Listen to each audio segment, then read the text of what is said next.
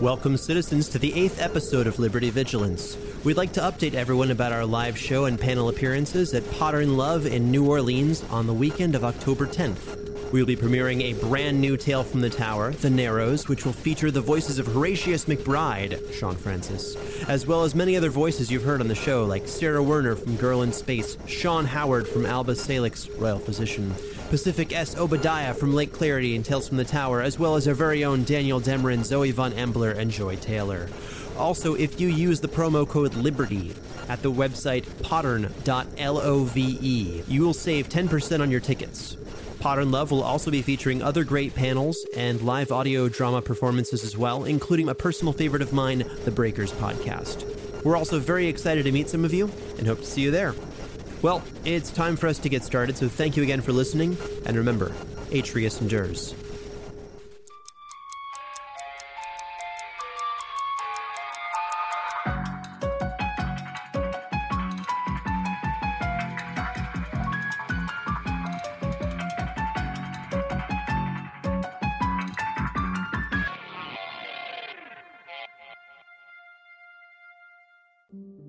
Liberty. Vigilance. Episode 8 The Long March. In a large second floor room at Hull Poke, the team awakes from a long rest, fully recovered. Each was provided with Sark clothing to wear and two meal to consume over the last 10 hours by the waitstaff, allowing them to avoid consuming their own dwindling stock. Neat. What flavor? The flavors varied. Diana Azad received tofu and pork. Sylvanus Claerhaut received tofu and chicken. Cassius Tsogot received two tofu, and Horatius McBride received two chicken. Oh, yeah. Dubba chicken. Can I trade you for pork? What did you get? Tofu. Sure.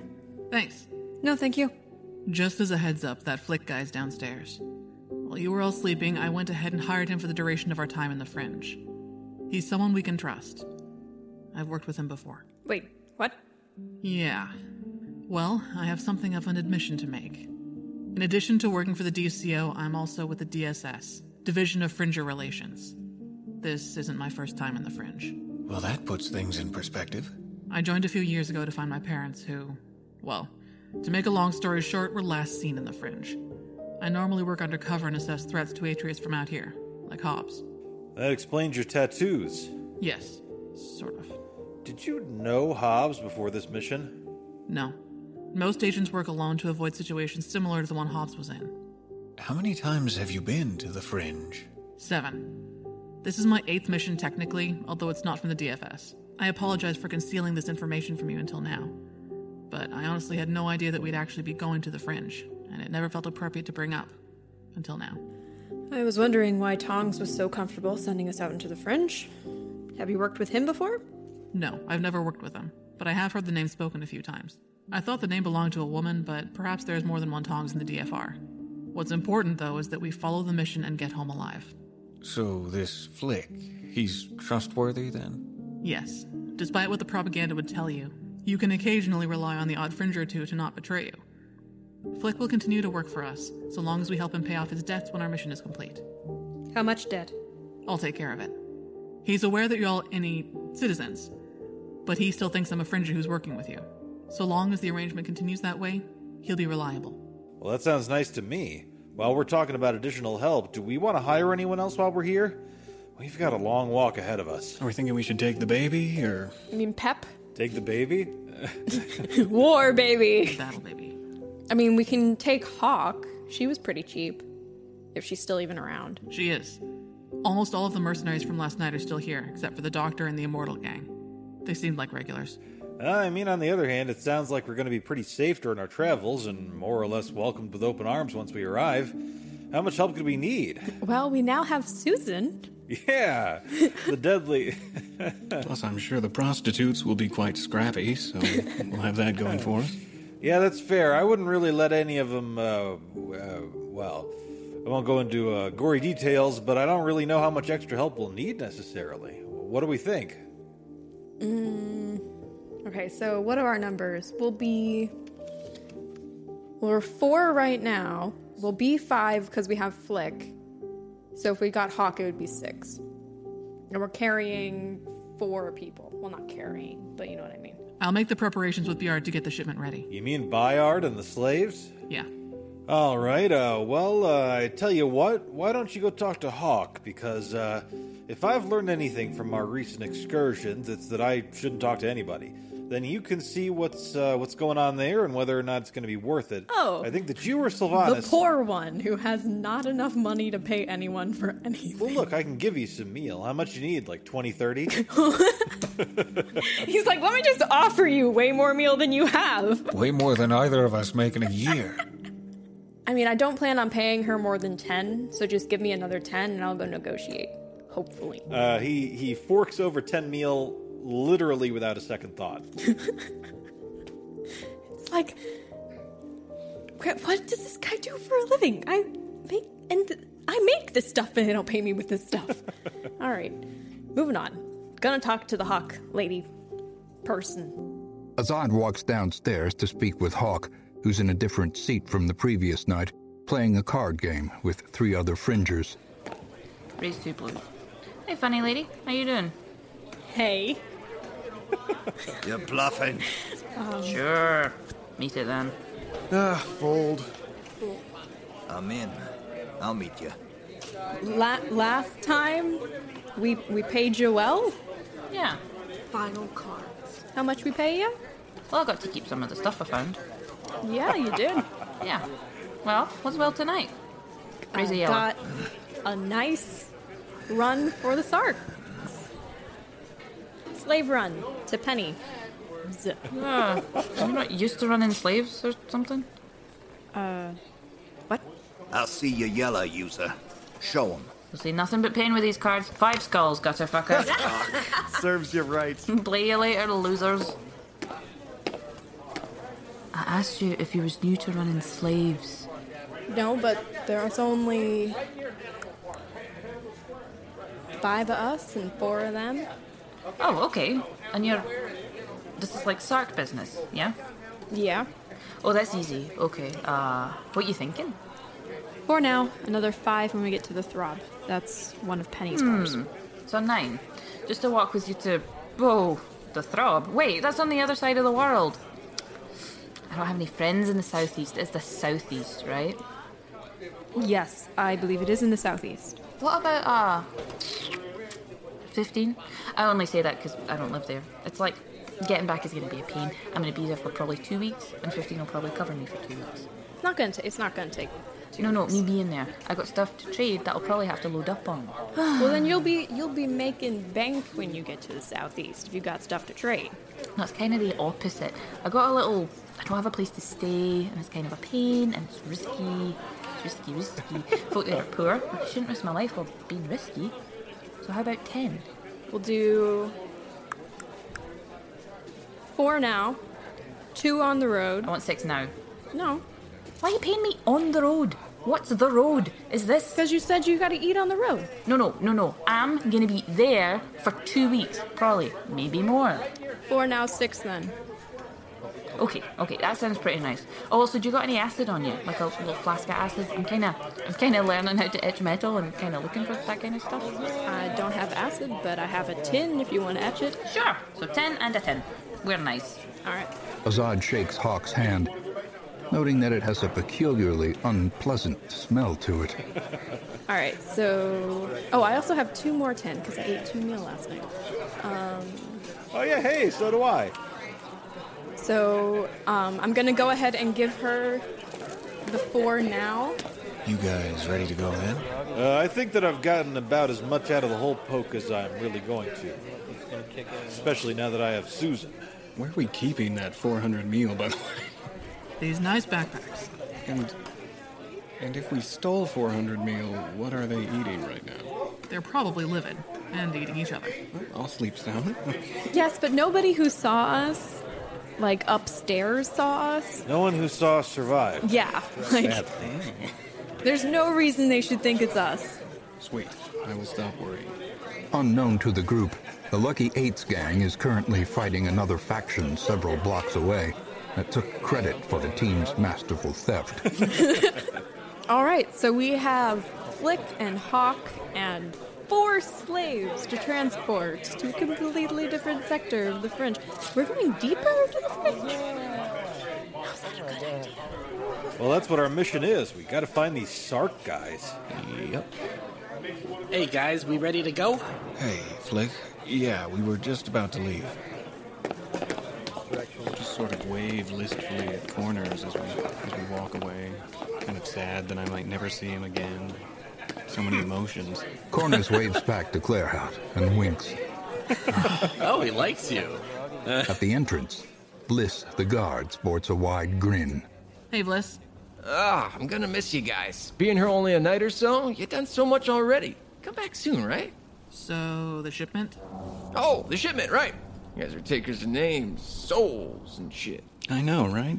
Well, I'm sure you won't have to miss us for too long. We'll be back to tear shit up and split some skulls before you know it. I love you guys. Skull crushing, blood bringing peoples. Nice drinkers, too. yeah, so the shipment's right out back. Follow me. Vliss leads the team to a previously unnoticed side door near the entrance. Hmm, it's close on you, too. I like the Sark styles on you. You look all official, and no one will mess with you like that. Send my personal thanks to Hobbs for having something in my size. You bet. The door opens to a small storage room containing six malnourished figures. Fringers, each with a clear Sark's brand on their neck. This is the same fleur de lis pattern we saw on the kidnappers. Ah. Right, so here they are. Two boys, four girls. Cool. All right, fresh flesh. You're gonna follow these ones. This one's the big one. He motions to McBride. You McBride. do what he says, or he'll crush your skull in. yeah. and he'll drink from it after. He'll make it uh, like a skull cup after filling in your eyes. That's one of my favorite things to do. I love making skull cups. I just uh, left them at uh, the place where I usually sleep. So I don't have any with me now. but if I did, boy, let me tell you, I'm a regular bone craftsman. The younger of the two males looks away from McBride in fear. yeah, and he knows to fill in the eyes with um stuff. That way it doesn't ooze out the eyes when he's drinking from the uh Yeah. Yeah, what he said. Yeah. It's an articulate fella there. Thank you, Skull Crusher. See you later. Vliss returns to his door. I sort of feel bad about scaring the slaves. Is this going well? I think so. It's. It's going okay. I suppose we need to escort them then. Eh, You know, places to go, skulls to crush, uh, slaves to. Yep, yep, uh, yep, let's go. Is this an okay movement formation? I'm going to be near the back, where there should be no fighting. All right. Um, yeah. Yeah, that works for me. So sorry, which in the movement order? Who are the are the slaves in the middle? Yes, that'll keep them from being grabbed and pulled away. Okay, and then I'll be point man. Who will be with me? Protecting the back, the, the flank. Who wants to? That'll be me. The team departs, heading south. During the mid afternoon, six hours into the travel, the main road is more frequently filled with hovels and debris that provide cover for potential ambushes. The team assesses and reduces their walking speed appropriately to avoid potential ambushes and traps. Approximately an hour later, the team reaches a narrow, unavoidable corridor. At the entrance of the corridor stand four men armed with clubs and spears. The leading and most physically intimidating man, despite his ponytail, motions for the team to walk closer. You're in small hand territory. You gotta pay something to talk through safe. Small hand territory, huh? I don't think I've heard of you. Well, you must not be round from these parts. No, we're from about four to six hours north of here. Well, we're the hardest gang in this land. And if I was to pay you something, a, a toll, something like that, how would you accept it with such small hands? Think you're fucking funny? He pulls out a knife. It's admittedly sort of small. Whoa, no. I'm just, I'm genuinely curious. I'm sorry. That will require a deception check. Ah, that was great. Does the knife look particularly big in his hands? The knife does look big in his hands. Comparative. Comparatively, yes. You gonna owe us ten meal. I don't care the flavor, but you give us 10 meal, you get through safe.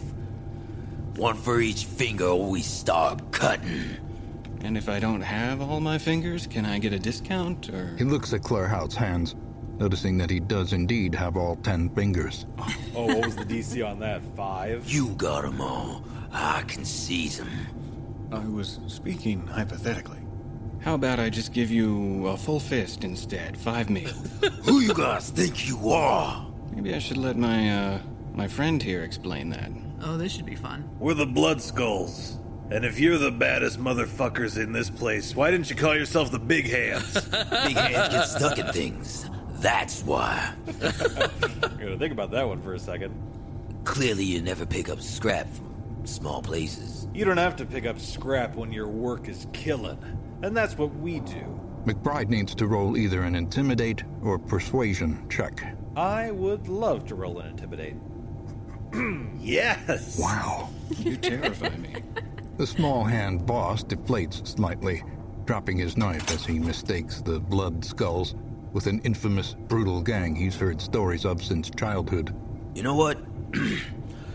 you guys are, uh. I think we'll. We'll let you go through. J- just this once, you know. Uh, we want to be, uh. friendly. That's what I thought. Small hands. How considerate of you. Uh, remember this. Uh, Small Hands gave you a, a free passage next time you come through here. From the north. Yeah, we'll remember it all right. Blood Skulls move out. The leader picks up his knife, and the small hands part. As the team passes, he fidgets with his hair nervously. All right, that was fun, but I never want to come here again. Yes. The team continues for another three hours, carefully watching their surroundings. As they get within a few blocks of their destination, passing 22nd Avenue and 7th Street, two Sarks are walking in the opposite direction, towards them. Do they look like they're walking towards us, or that they're like headed past us? They look at the group with caution natural to the fringe, but they make an attempt to walk around the team. Can I tell anything else about them? That would require a successful perception check. They're rolling very well. It's apparent that they're Sarks based on their clothing and the tattoo on their cheeks. They appear even more well off than other Sarks the team has come across, based on their jewelry and the elaborate designs on their clothes and weapons. Both men are armed with etched machine pistols, capable of firing at a higher rate than most semi automatics, and extravagant knives indicative of the Sark gang. Okay. Can I roll customs fringe to see if they uh, if they fit in? To see if maybe their jewelry is a tell that they're not who they say they are? Yes. Okay. Well, uh, they seem fine. that was a crit fail. Well, we can't all roll really well, Flik. I'm sorry. Noticing the brands on the slaves, the leading man waves. Hey, you guys that shipping from Hobbs? Is that you? Yeah, that's us. We're uh, looking for Penny. Nice. We were sent to help yous. Lot of merchants this way been hit recently by the 53 Aces, and Penny don't want a repeat of that happening. We appreciate it. Let's walk and talk if that works. Sure, follows us. So, you guys new? You don't look like Sark. That's because we're the Blood Skulls. Gotcha. You could probably guess from the name what we're about. I'm Hamblin, one of Penny's bests, and this is Ricks. Yo. When Penny needs something done she can't do herself, she sends her best to done it. That's why we're here. What does the surrounding area look like? Wow.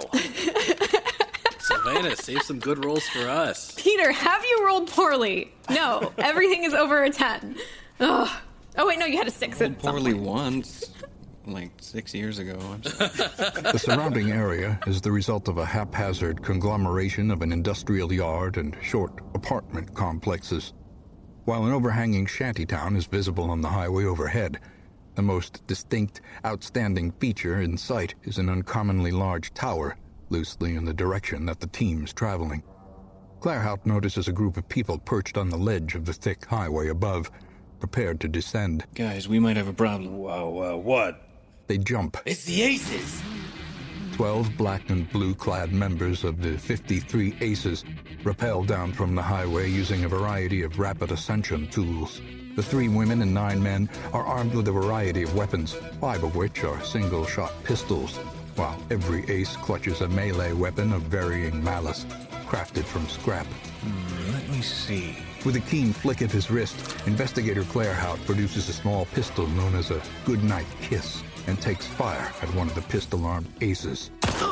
The shot connects. Gotcha. And the ace doubles over in pain, clutching at his stomach and now misplaced blood. Ah. His speed of descent increases as he loses control, crashing to the ground, incapacitated. Now for you.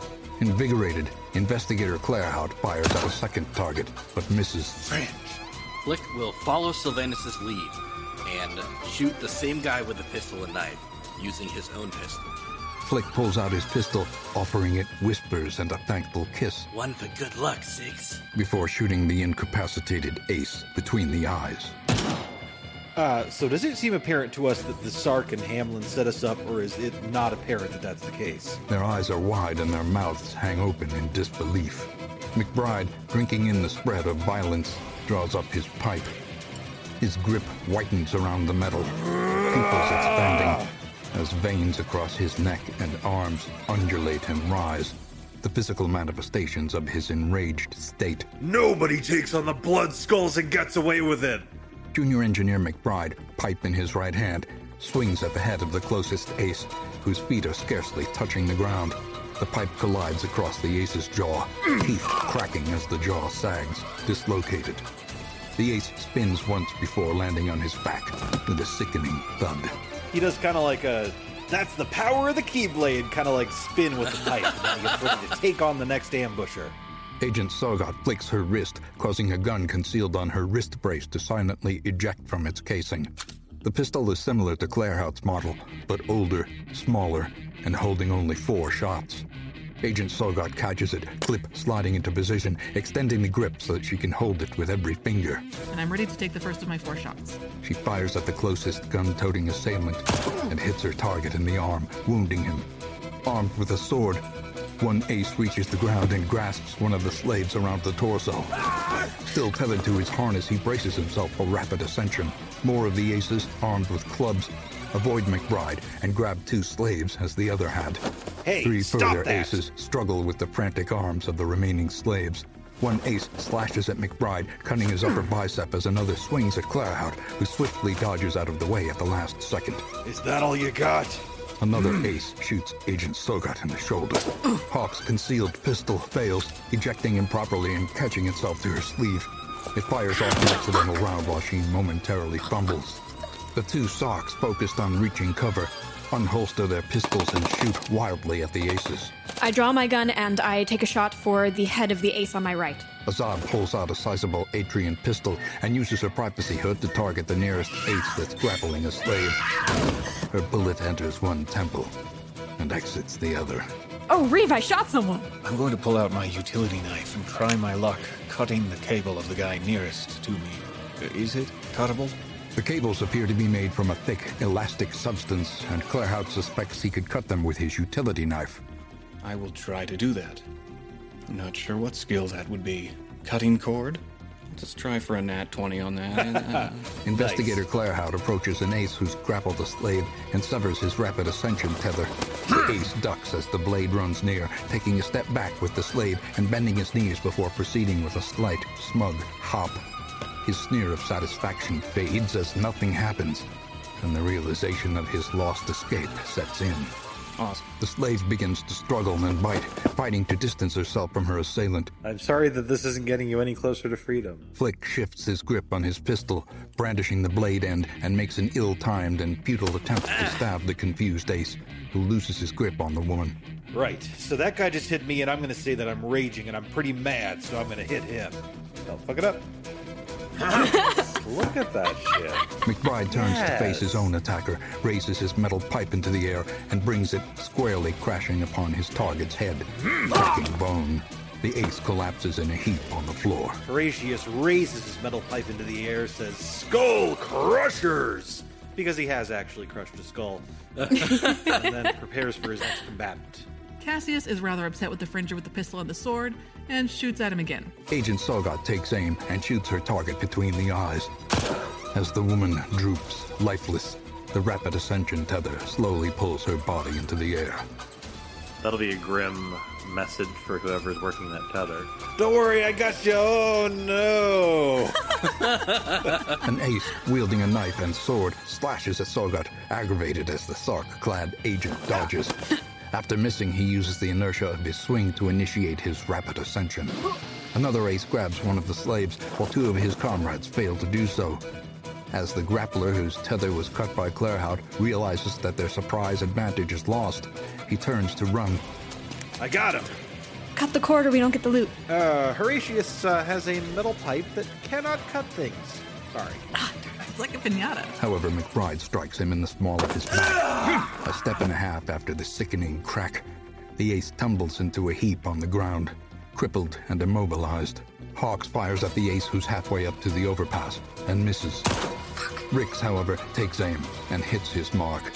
The shot grazes the ace's shoulder, giving the 90 pound slave just enough leverage to struggle free Cool. and begin to fall from a height of 40 feet. Oh shit. She lands, taking minimal damage atop McBride.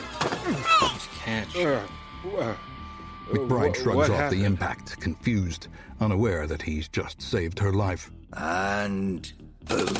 Hamblin shoots at an ace armed with a club along the spine, incapacitating him. I aim at the woman with the scrap sword. Azad aims at the second to last ace, a woman using a slave as a shield, and shoots her through the neck. Grasping desperately at her throat, from which fluids and air escape, the ace crumbles to the ground. I guess I'd better not take any chances here. Let's try another shot. Or capture him for interrogation. Well, Investigator Claerhaut takes out the final ace, toppling him and concluding the combat. Their paintings are about to be worth a lot of money. Uh, I don't think these people are the painting type. The surviving ace above, who was shot in the shoulder, ascends, while another two jump into the air and rapidly ascend, as the rest are left to die or rot. Some of the bodies, still attached to tethers, are also jerked into the air. The unseemly sight of a lifeless body swinging, twitching, and rising into the air. The slaves return to a huddle, and Hamblin assists in the looting while Ricks keeps his gun trained on the overpass. I'm gonna loot the bodies while people talk, because I don't want to talk to people. Horatius, uh, he kind of comes out of his rage. He sinks onto one knee and he says, "Okay, give me, give me a sec. I gotta, I, I gotta calm down a little bit, and then we can talk about uh, whatever." Uh, Flik is searching bodies. He'll start with anyone that had a pistol. Nice thinking there, Flik. I'm just gonna take my time putting my goodnight kiss back in my sleeve and survey the damage. Look over at Diana and say, Nice shot. We might have to change our name to the Bloodnecks. she just kind of nods a little bit, like this doesn't. Nothing means anything out here. Makes no sense. I'll move to guard the back. Keep an eye on the overpass or for scavengers. In the looting process, Azad acquires four 9mm bullets, and Flik acquires five 9mm bullets and a sword made from scrap. They also find poorly crafted shivs, blades, and a single empty tin. It's apparent that the aces didn't want to be weighed down.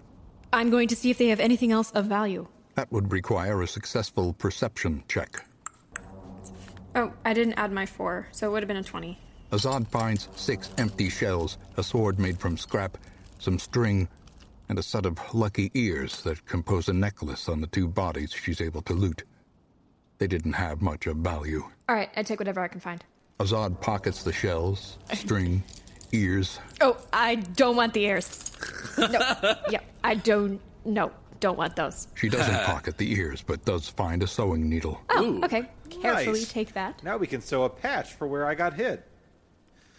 Do any of the club users have a club that is nicer than my metal pipe? McBride eyes the pick ended club, considering its better balance and heft over that of his pipe. Hmm, this is pretty cool. While picking it up, McBride ponders the many uses of a pick ended club with such a wickedly sinister, hooked point. It could be used to pierce armor, disarm, or even trip opponents if swung appropriately. Cool. I'd also like to pick up the two shells from the bullets that I fired. Azad retrieves her spent bullet casings. Spending ample time to search, Flik finds a shoddy single shot scrap pistol, a curved scrap sword, particularly nice boots that aren't quite his size, Ooh. and Rakoy dice. Okay. The boots have noticeably nice laces. Ooh. Yeah, I'll I'll take the dice and I'll I'll take the boots. Hamblin finishes off the living aces with his knife as he loots them. Alright, we should get out of here quick. Not nice to stick around after a killing like this. Right, let's go. The team talks among themselves quietly during the remaining walk to the throb. So what's the plan for talking to Penny? Are we just gonna let Horatius talk about his bloody skull cups and ask where the two missing Sarks are? We can't just say, we're looking for your people. Hey now, my skull cup collection is actually pretty nice. Uh, why don't you just say that you wanted to find out what you need to be socks, and that your friends are the guys you're looking for? Why are we letting Flik in our huddle? Anything we say to each other, we can say around Flik. I trust him with my life. So long as we make sure he's paid. I appreciate that, Cass. The payment? That's always nice too.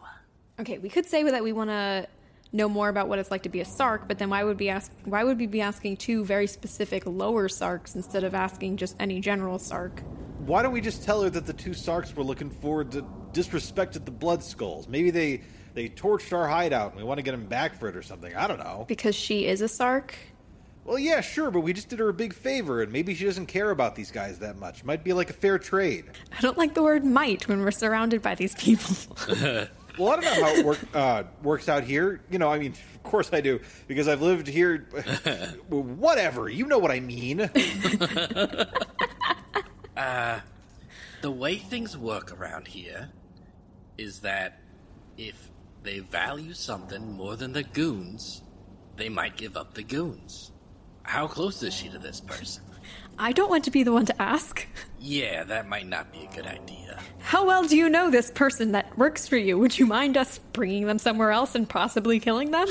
no, that's not going to work. Well, not with the little context that I have, anyway. So, do we want to let myself or Flik do the talking? That's a good question, Cassius. What do you guys think? You're the ones who are going to have to do it. Oh, let's just see how this goes. What does that mean? oh, Reeve. As the sun sets, the team is escorted to their target at 5th Street and 21st Avenue, the Throb. Approaching the stout building, the air lightens, the humid pressure disappearing as the air turns chill and crisp, and the echoes of live music get ever closer. The heavy double doors to the club are guarded by Sarks, and as they pass, the team begins to realize how truly defensible the unassuming building is. It's a fortress, complete with sally ports, smart glass walls, traps, and reinforced cover that would protect against any foreseeable method of straightforward attack. From inside, the sounds of singing and a combination of percussive glass and plastic chimes fills the air. The voice is haunting, and the melody is strangely familiar, one that haunted Atrius during the Red War. What's up with this, Hamblin? Shipment from Penny. Alright, you good. Go in. One of you needs to settle up with Ricks. Oh, I'll help. I'll go with you, Hauk. Oh, great. Thanks, Gaz. Kate, follow me. Hamblin guides the rest of the team to a private chamber overlooking the main room and motions for the team to enter. It's dark within, but a faint feminine silhouette can be seen standing near the dark window. As the team enters, she doesn't turn her gaze from the window. Hamblin leaves, closing the door silently in his wake. Hobbs told me who you are and why you are here. Penny, I presume? Yes. A shipment of slaves from Hobbs. How do you know Hobbs? We've been doing some work for him. I'm aware of as much. He must really be fond of you if he's offering this much help. But why would he help you? We're likable people. That doesn't add. What have you got on him? A nice secret, perhaps? Penny smiles subtly, but her eyes remain steeled as she turns toward the group. We're just trying to survive out here. So, what do you want? Well, now that we've brought you the six, we're hoping to talk to two of your men, Ski and Denner. Ah, the traitors. I would like very much to see them hurt. So it's fortunate for both of us that you're asking about them. Well, yeah, that was uh, that was our plan the whole time. Yeah, those guys fucked up our Blood Skull hideout. You have any idea how many skulls it takes to make an entire Blood Skull hideout? They fucked it up, so we've been looking for them ever since. Where the hell are the? Where are they, ma'am? Please, thank you. Penny's smile grows, and she seems genuinely amused by McBride. Well, to get to the heart of it, they are no longer Sarks. They've turned their backs to us and found some sort of god. Really? What, uh, who? Something called the Children of Melikor. It's a fucking cult. And where might we find this fucking cult? There's a particularly large tower near here. You might have seen it on the way down. That's their territory. Do you know anything about how many they've got? I know that they prevent their members from enjoying my establishments, and that these cultists are extremely loyal. Beyond that, they're looking to bring about something called the Awakening, which can't be helpful for business. Well, they can't make an awakening happen if we beat the shit out of them, and that's exactly what we're gonna do. Thanks for the info. You said you wanted to see them hurt. Any, uh, reward in it for us if we make that happen? I'm already rewarding you by giving you approval to kill two former Sarks. That's plenty. That's probably a fair point. However, uh, I'd like to ask one more extremely small favor of you, if you don't mind. Penny stares intensely at McBride with unblinking steel eyes. He fidgets nervously. I'd like to take a few hours to rest because we had to bloody a bunch of skulls on the way here in a way that made me really tired. Could you give us a room for the night, please? That's agreeable. Your shipment arrived intact. Thanks. All right. Well, uh. Penny smiles at McBride. May the Archon watch over you. Oh, shit. Sorry, that wasn't What? a character. the team visibly reacts. Can I not react to that? That would require a successful deception check. Never mind. Claerhaut's lips twinge slightly as if to instinctively respond, but no words come out. Sorry, just had an itch. My mustache there. Before he got his new nickname, we used to call him Sneezy because he always sneezed all the time, and it looked just like that. anyway, let's get out of here, Blood Skulls. Let's, let's go to our room. Trying not to laugh is just making it worse. It was between that, Scar, and Skull Cup originally. As the doors close behind the team, a text prompt appears on all their smart technology, simultaneously pinged from a nearby short range hotspot relay. It's an urgent reminder for the team to meet with Tongs at the research station on 7th and 15th, but no one in the party recalls creating this reminder. Because she's the only one wearing a privacy hood, only Azad is currently aware of this. The team reaches their room, taking an hour to relax and eat. I'm still really upset. We killed a citizen. I mean, I was trying to stay cheery and sound confident in the moment for his sake, but that really messed me up. Not to mention that Fringer guy whose head I literally just smashed in with a metal pipe. We really didn't have any other options in either situation. We could not have rescued Agent Kagome. As Claerhaut said, there really wasn't enough of him left to save, and trying to move him would not only have put our lives in danger, but very well could have compromised the entire reason we're out here. Yeah, that makes sense, but I still don't like it. How the fringe are all of you staying so fucking calm about it?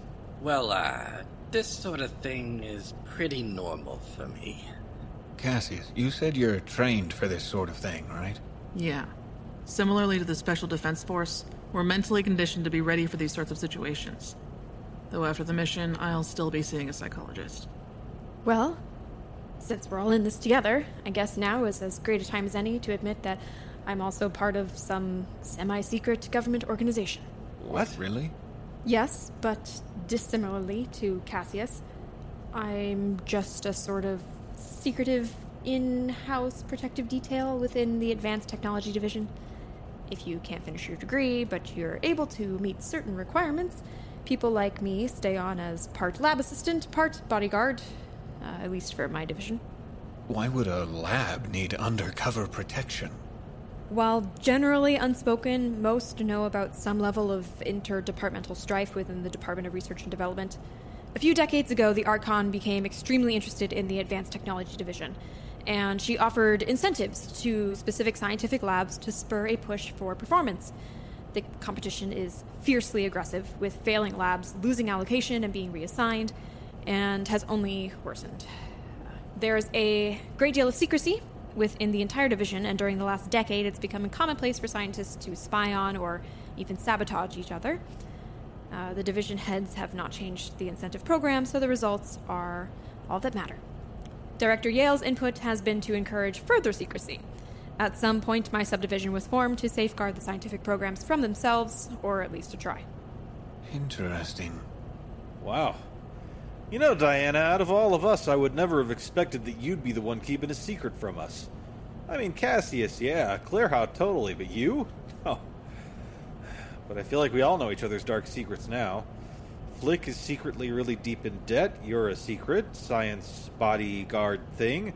Sylvanus and Cassius like to take showers with each other with chains. Uh, I didn't think any of you could hear that. Yeah, sorry guys, we totally heard you. Just totally okay because they're both consenting adults, and I feel like I got to tell you my secret now too. Oh, this ought to be good. Well, you know, you may have noticed that uh, out there back in the field, I was swinging that pipe with my right hand. Uh, in actuality, I could uh, use either hand. I'm ambidextrous. I wanted to save that for a really dramatic moment when, you know, maybe someone's broken my right arm and they think I'm not going to be able to fight them. And I just come out and I really slug them hard with my left hand, and then I can say, You just got left handed by Horatius McBride. Take that! And nobody'd be expecting it.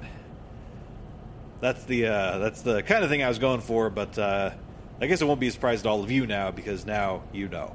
Ha! Would have guessed. Well, anyway, now you know, and uh, it won't come up again.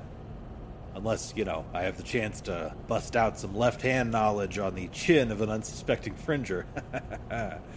oh boy. Ah, yes, I forgot to tell you all. Uh, we got a message from Agent Tongs. He wants to meet us as soon as possible at 7th and 15th. Uh, when are when are we supposed to do that? Immediate, soon. All right, I need like a short but indeterminate amount of time to sit down, and then we can go.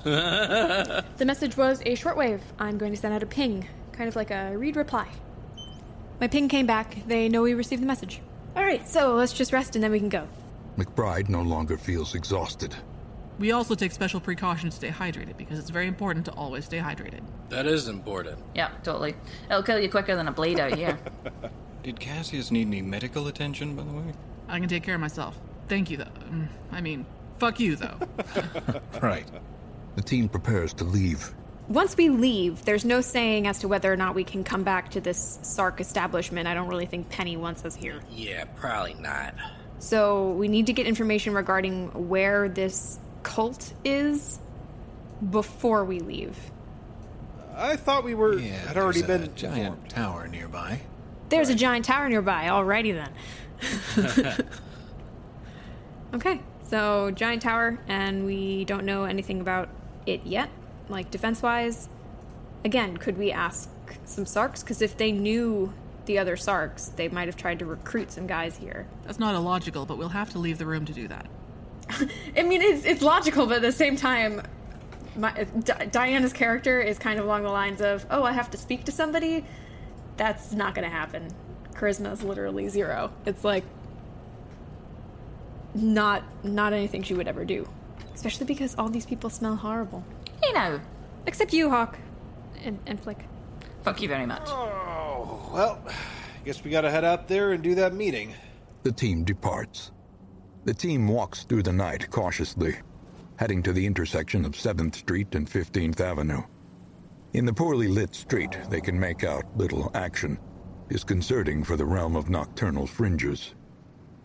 Reaching the area of interest, a short windowless building with a reinforced but worn door stands out under pale yellow tinted lights. Can I figure anything out about it? That would require a successful perception or investigation check. Whoa, that's a natural 20. Boy. Peter Lewis is Sylvanus Claerhaut in Dice Master. Investigator Claerhaut notes that the building seems unmolested, unmarred, untagged, and surprisingly undamaged. Despite scuff marks and a few peppered bullet holes, it seems like one of the most immaculate buildings they've come across. After some examination, he concludes that the damage is intentional, a choice of aesthetics and camouflage. Can I swipe my mark? Claerhaut locates a concealed hand scanner next to the door. Ta-da! Flik blinks in uncertain confusion as the doors open. This is one of those any markers. Is it true they blow your head up if you don't got the mark? Getting cold feet, Hauk? Not just warming up to a new deal. So long as you pay me as nice as Flik says, I'll follow you to the Archon's bedroom. How much are we paying her, Cassius? I already negotiated the deal, don't worry. She's getting my cut of the earnings. Agent Tsogot winks at Azad. And she's trustworthy enough to join us this far. How can you be sure? Just trust me. Hey, so, uh, Hauk's question is still a nice one. This thing gonna blow up our heads? No. This one, at least, doesn't have the proper technology to do that. Oh. Okay. The door opens, sliding into the wall, revealing a short hallway. Every surface of the corridor is perforated, cleaned smart glass, reminiscent of some laboratories or perhaps prisons. There may be a door down at the far side of the hallway, but it's difficult to confirm without stepping in. Is the smart glass, like, can we tell if it's scanning us or. With nothing inside the room, the smart glass appears to be inactive. Oh. So, what will happen if we take our dear friend Flik into a technological paradise? And if his head doesn't explode? Uh, what will happen? It'll be fine. We'll just say that he and Hauk are my associates. It's not abnormal at all, assuming Tongs has my file on record. Understood. Hmm, fair enough. Not really understood, but alright. so Hauk can be trusted too, then? Completely.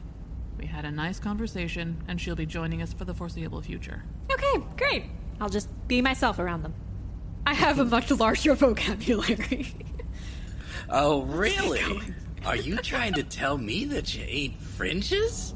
I'm shocked. Hardy har har. Really, I thought I was doing a pretty good job with the bl- uh, whatever. Let's just go inside. Now that you know you're keeping higher company, could you at least attempt to smell it better? Please? You too? She turns to Hauk. I take offense to that, any. I think that maybe you should work on playing the part a little more. Wouldn't hurt you to get a little stinkier, in my opinion. Oh, it would hurt. It would really hurt. Yo, we could smell you from a block away. Well, then, thank you. Surprised I can smell anything now. You know I can hear you. At this point, Diana walks inside. As the last person steps into the hallway, the door slides shut. The glass around them displays holograms, data, numbers, and images indicating the scanning of biometric vitals. Ah, the sweet glow of computer light. Which I'm seeing for the first time. oh, no. After a few moments, the floor jolts as the room descends slowly toward a basement floor. All are taken aback by the unforeseen elevator. Decontamination in progress. Please remain calm. The temperature rises, and a misty spray dispenses from above. Ah. While moist, the mist dries almost immediately on contact. It's a shower, sort of. I promise it's not gonna kill you. Says you. Yeah, it'll just make you smell nicer. Decontamination complete. Please step forward. Actually, I do smell nice. Double doors manifest from the glass and slide open, revealing a room dominated by a multitude of oddly positioned metal and glass walls, forming some rudimentary maze. The resulting effect is a large area filled with ample hiding spaces and protective cover, an ideal choke point in case of attack from the outside. Within moments, the team is greeted by three RAD soldiers and two scientists flanking Agent Tongs. Agent Tongs. Well, hey there. You made it. Excellent. I'm extremely curious how your mission has progressed thus far. Who are the extras? These are our new associates, Flik and Hauk. Surely, you don't mean to infer that. As an agent of the DFS, I have full authority to use whatever methods I deem necessary to succeed in my mission. You're with the DFS. Surely you knew that when sending us into the Fringe. I thought that was why you assigned us to go out in the first place. and assumed that my comrades had some sort of similar covert experience not listed in their profiles. I was training to be a soldier in the Special Defense Force before becoming a miner. I'm afraid the situation is as dire as I'd implied during our previous conversation. Please follow me and let us discuss the more pressing issue privately. Absolutely, lead on. Tongs leads the team into a smaller room. It's a minor cafeteria style room with a large mirrored wall, a table, and enough chairs for both the group and Tongs. The soldiers and scientists stand at the edges of the room, watching in commanded silence. Does Tongs look more like tired out than the last time we saw him? Tongs looks visibly tired to Azad, more so than when she last saw him. Could you transfer your report? Uh, yep, sure, sure, why not? While the data is transferring, can one of you provide a verbal account of your investigation since we last spoke? Oh boy, a lot. A lot of things have happened since we last spoke. Let's see, uh, so we were let loose in the fringe territory, and the first thing we did was head to an establishment of ill repute known as the Whole Pope. uh, while there, excuse me, we immediately began seeking information necessary to complete our mission objective. Uh, wound up having to trade a few unsavory favors with some unsavory characters in pursuit of such objective. Ultimately, discovered that uh, discovered that uh, the target we're seeking is in the hands of two uh, former members of the Sark gang, who seem to have joined a strange death cult. Uh, we were in the process of preparing to infiltrate the cult and extract the two Sarks when we received a reminder to come to this location to meet with you. Uh, what happened to Hobbs? Did you see him? Yes. Uh, he. Was he well? Uh, Better than his partner. well, okay. When you sent Hobbs, um, or is that just his Sark name? That is a false name he uses. I suppose I probably shouldn't say his actual name, security protocols and such. When you sent him, uh, we now know that you sent him with a uh, partner. Um, the partner was the one that was supplying the information that was putting him in a poor position. Wait, ex- um, because the partner was. Explain this. What did this partner do? You're jumping Uh, to something I'm- that I don't. That's, that's what I'm saying next. Uh, so, the partner had been captured by a gang called the. And she just looks at the others because she's forgotten the name. Archon Slayers? Archon Slayers. Um, and they were specifically looking or extracting, um, with air quotes, information regarding possible Atrians living within the fringe. And because of the knowledge that Hobbs' partner had, He became an asset to this gang. He was near death when we found him, captured and tortured to the point where we could no longer move him.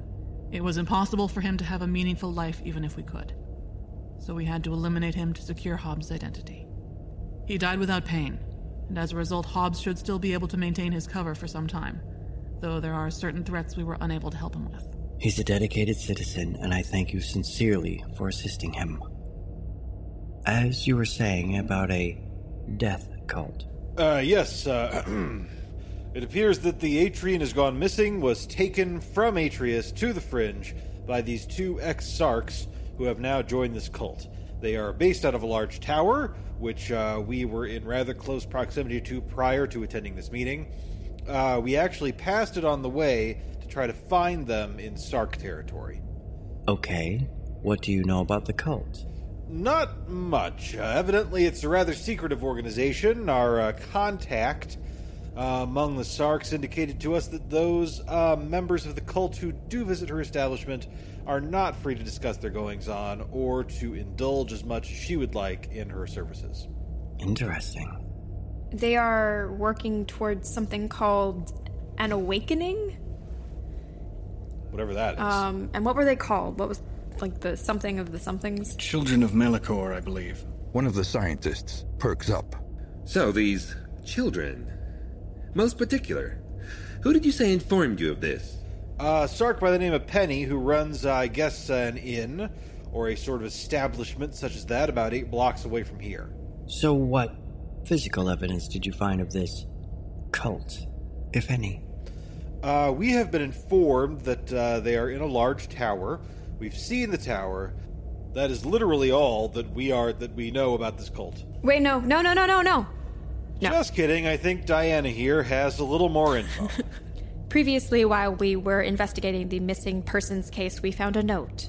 And it contained information on an obscure sect of fringers called the Children of Melachor, apparently an offshoot of the NCO. It, cl- they, they claim that the Archon is a liar and unfit to rule, and then she makes like this face that's in opposition to what she is saying. It also claims that fringers are the only true free beings, and she pretty much just sends over the mysterious note. Like, and they have a something of a writing. It was written by Shijokois Guyan. Guyan. Yeah, this is really poorly written. Um, and she hands it over to them. See, this is why Diana is such an upstanding citizen. I forgot about that. I forgot about that. Why didn't you mention this sooner? Well, I forgot about it. My apologies. Uh, An odd note that we found in someone's book didn't seem like the biggest issue when you were telling us that we were going out into the fringe as civilians. Do you have the book? been an intense couple of days. Uh, by the Archon, do we have the uh, book? well, uh, Horatius rifles through his smelly belongings. Uh, I do not have the book. I don't think I ever did, so I guess that's, uh, One of us has a physical journal of Hadrian's notes in addition to the translated writings of Shijikoius Guyan. And uh, confidentially, are we are we safe here? Are we thinking we should give it to them? Um, unless you, I think, okay, any any any would believe that they should. Um, if you're from the inner city, you're kind of brainwashed into thinking that you should. I know that if I try to go against it, I have to roll for it. So you have knowledge of this cult, and it's connected to Hadrian somehow. We believe so. Of that, I am not sure. None of this is making any sense. Agent Tsogot, you've been fairly quiet. There are too many variables to confirm additional details at this time. Is there any way I can look around a little first here, just see if there's anything off? This will require a perception check. Of the guards in the room, two are armed with standard issue shotguns and pistols, while the third is armed with a triple barreled shotgun that Claerhaut recognizes as a Hydra. The scientists present are both concealing some rather unique modified hammerhead model pistols that look identical to Azad's. Their badges indicate that they work for the Advanced Technology Division. In addition, investigator Claerhaut notices that one of the guards, the one with the Hydra, seems to be sweating nervously. Can I look at the guy who's sweating profusely and just say, I'm sorry, I, I didn't catch your name? N- Nice to meet you. I'm Officer Quinton. Quinton, good to meet you. Frankly, it's been a long day. Let me just sit down and try to remember where I'm keeping the journal here. T- Talk amongst yourselves. As Claerhaut feigns rummaging through his pack, he's able to successfully scan the soldiers and scientists. The RAD officers are listed as Tertullius Quinton, Volganinius Matsumoto, and Opiter Reyes. They each have second tier lethality marks and bachelor's degrees, and with a bit of hacking, he can see that they are currently assigned to guard a subterranean prison complex known as the Sub 8. It appears they have not reported for duty in three weeks and are considered missing persons. I'm sorry, I, I must have lost it somewhere. I don't seem to have it here. The scientists, Dr. Morales and Dr. Eklund, work for the Division of Advanced Technology under the Department of Research and Development. All additional information appears to be classified. Interesting. Do I need to uh, do a deception check for what I just said there? The uh, I can't seem to find it. Claerhaut is under the impression that the scientists do not suspect the team would lie to them, as they are fellow citizens. Okay. They seem significantly more preoccupied with Flik, whose presence makes them visibly uncomfortable. Not Hauk? They seem to be under the impression that Hauk might be an undercover agent, based on her calm demeanor, a stark contrast to Flik's nervous disposition. Ha! Um, I'm gonna look up at them. It's like, we've been out there for a while now. Is there any way we could sleep on an actual bed and then go back out there? The data finishes transferring. Yes, that is certainly something we can do. Your mission is complete. Your services will no longer be required. Dr. Morales will finish a quick debriefing and then you'll be escorted home. You can rest in your own beds tonight. I need to submit a report to my to the director, uh, Director Yale in person. Thank you for your dedication, citizens. May you endure. May the Archon watch over you. Actually, Tongs. I'm sorry, go ahead, never mind. Tongs leaves the room. I want to go into the, the thing that I have access to um, and see if Yale is actually his supervisor. Director Yale heads the Department of Research and Development. This consists of all scientific research, including new divergences and advanced technology, as well as maintenance for such structures in the city. But this department has nothing to do with Fringer relations or special services. Okay. I have some additional questions regarding Citizen Baker. Did you ever see him? Only in recordings. And everything you know of him is included in your report? Well, we know a little bit about his family, but otherwise, yes, it should all be in there. Is there a way that I can just uh, kick Horatius a little bit under the table without anybody seeing? Investigator Claerhaut kicks McBride under the table. And give him a look? Look of. You might need to rage again in a minute? Just possibly? Investigator Claerhaut kicks McBride under the table again, harder. Oh, that. ooh, uh, sorry, got a got a cramp in my leg. I I understand what this cramp means. Are you getting those too? God, we've been walking. Yeah, a you've been out here walking around too long. Then, I suppose that concludes our debriefing. What you did was admirable. You can never speak of this to anyone, etc., etc. Any questions on your end? If I may ask, before the not speaking of this to anyone begins, what's this building for? It's very interesting. I was noticing outside it seems to be designed to look, uh, like it's been here a while, but it uh, clearly is newer than everything else. It's, um, it's a research facility. We conduct research here of a top secret nature, advanced technology. We're enhancing the world for future generations, bettering things like meal production speed, efficiency, things of that nature. Okay, this is totally up my alley. Does she know this to be true? Azad has never heard of this facility or such a project claiming to enhance meal production speed efficiency. She she has the queerest look on her face. Well, while I appreciate your thirst for knowledge, I can't really divulge more about what we work on here. And while I appreciate your cooperation and diligence, it's clear that your loyalties lie with the false Archon, and that you know too much. May you feel the echoes of the awakening, even in death. What?